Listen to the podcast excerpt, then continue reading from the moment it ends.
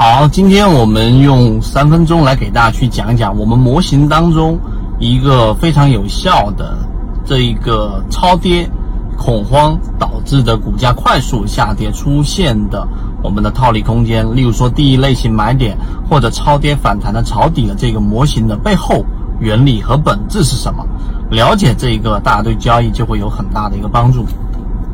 首先，我们的模型当中，我们给大家去讲过，我们在讲。交易的时候，更多时候要把我们放在一个有利的位置，因此你的操打打板的这种模型，或者是做高控盘已经形成明显趋势的这种模型，和我们现在后面要讲这种超跌模型，一定是最后这一者它所保持的这种安全边际要大很多啊，这是第一个原因。第二个就是因为 这个。模型的设计之初，就是基于在市场当中一直永恒不变的一种情绪，就是恐慌。恐慌性的包抛出，就容易导致我们说个股会跌到一个非理性的区域。这个非理性的区域，既是大家心里面认为，举个例子，这个股价就值十块钱，正常波动就是六块、十二块、六块、七块等等这个区间波动，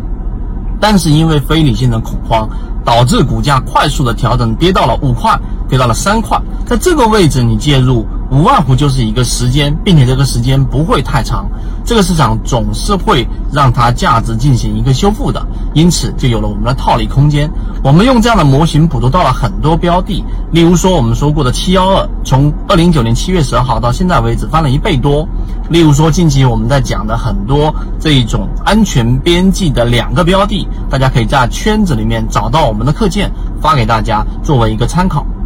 那这两个标的里面呢，其中今天有一只个股又出现了一个涨停，而这个涨停并不是我们说了之后才涨停的，而是我们建立自选板块非常长的时间，大概有将近一个月的时间，然后这只个股才出现了一个表现。所以有些人可能错过了，而有些人拿到了一些利润，这都不重要，重要的是你选到了它，后面再完善你的交易。第三个就是我们的核心中的核心了，怎么去理解恐慌？那么我们之前在圈子里面给大家提到过一本书，叫做《反脆弱》。后面我打算把这本书解读给大家，那大家有兴趣的话可以听听我的音频解读版。那么在 《反脆弱》里面，我们提到了一个比喻，就什么是恐慌呢？就是你判断一个人是不是笨蛋，你就看他去关注一场看电影的影院里面的影院空间。到底能容纳多少人？还是关注那个出口能出多少人？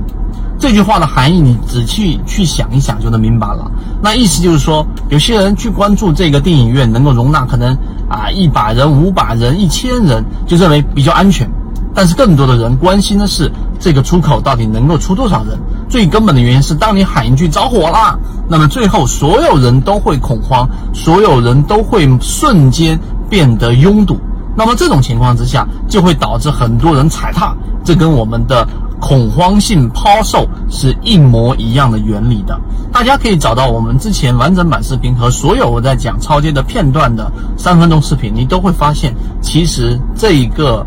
比喻你理解了，那么你就能更多的在个股出现超跌位置的时候，用我后面给大家开源的这一个超跌指标。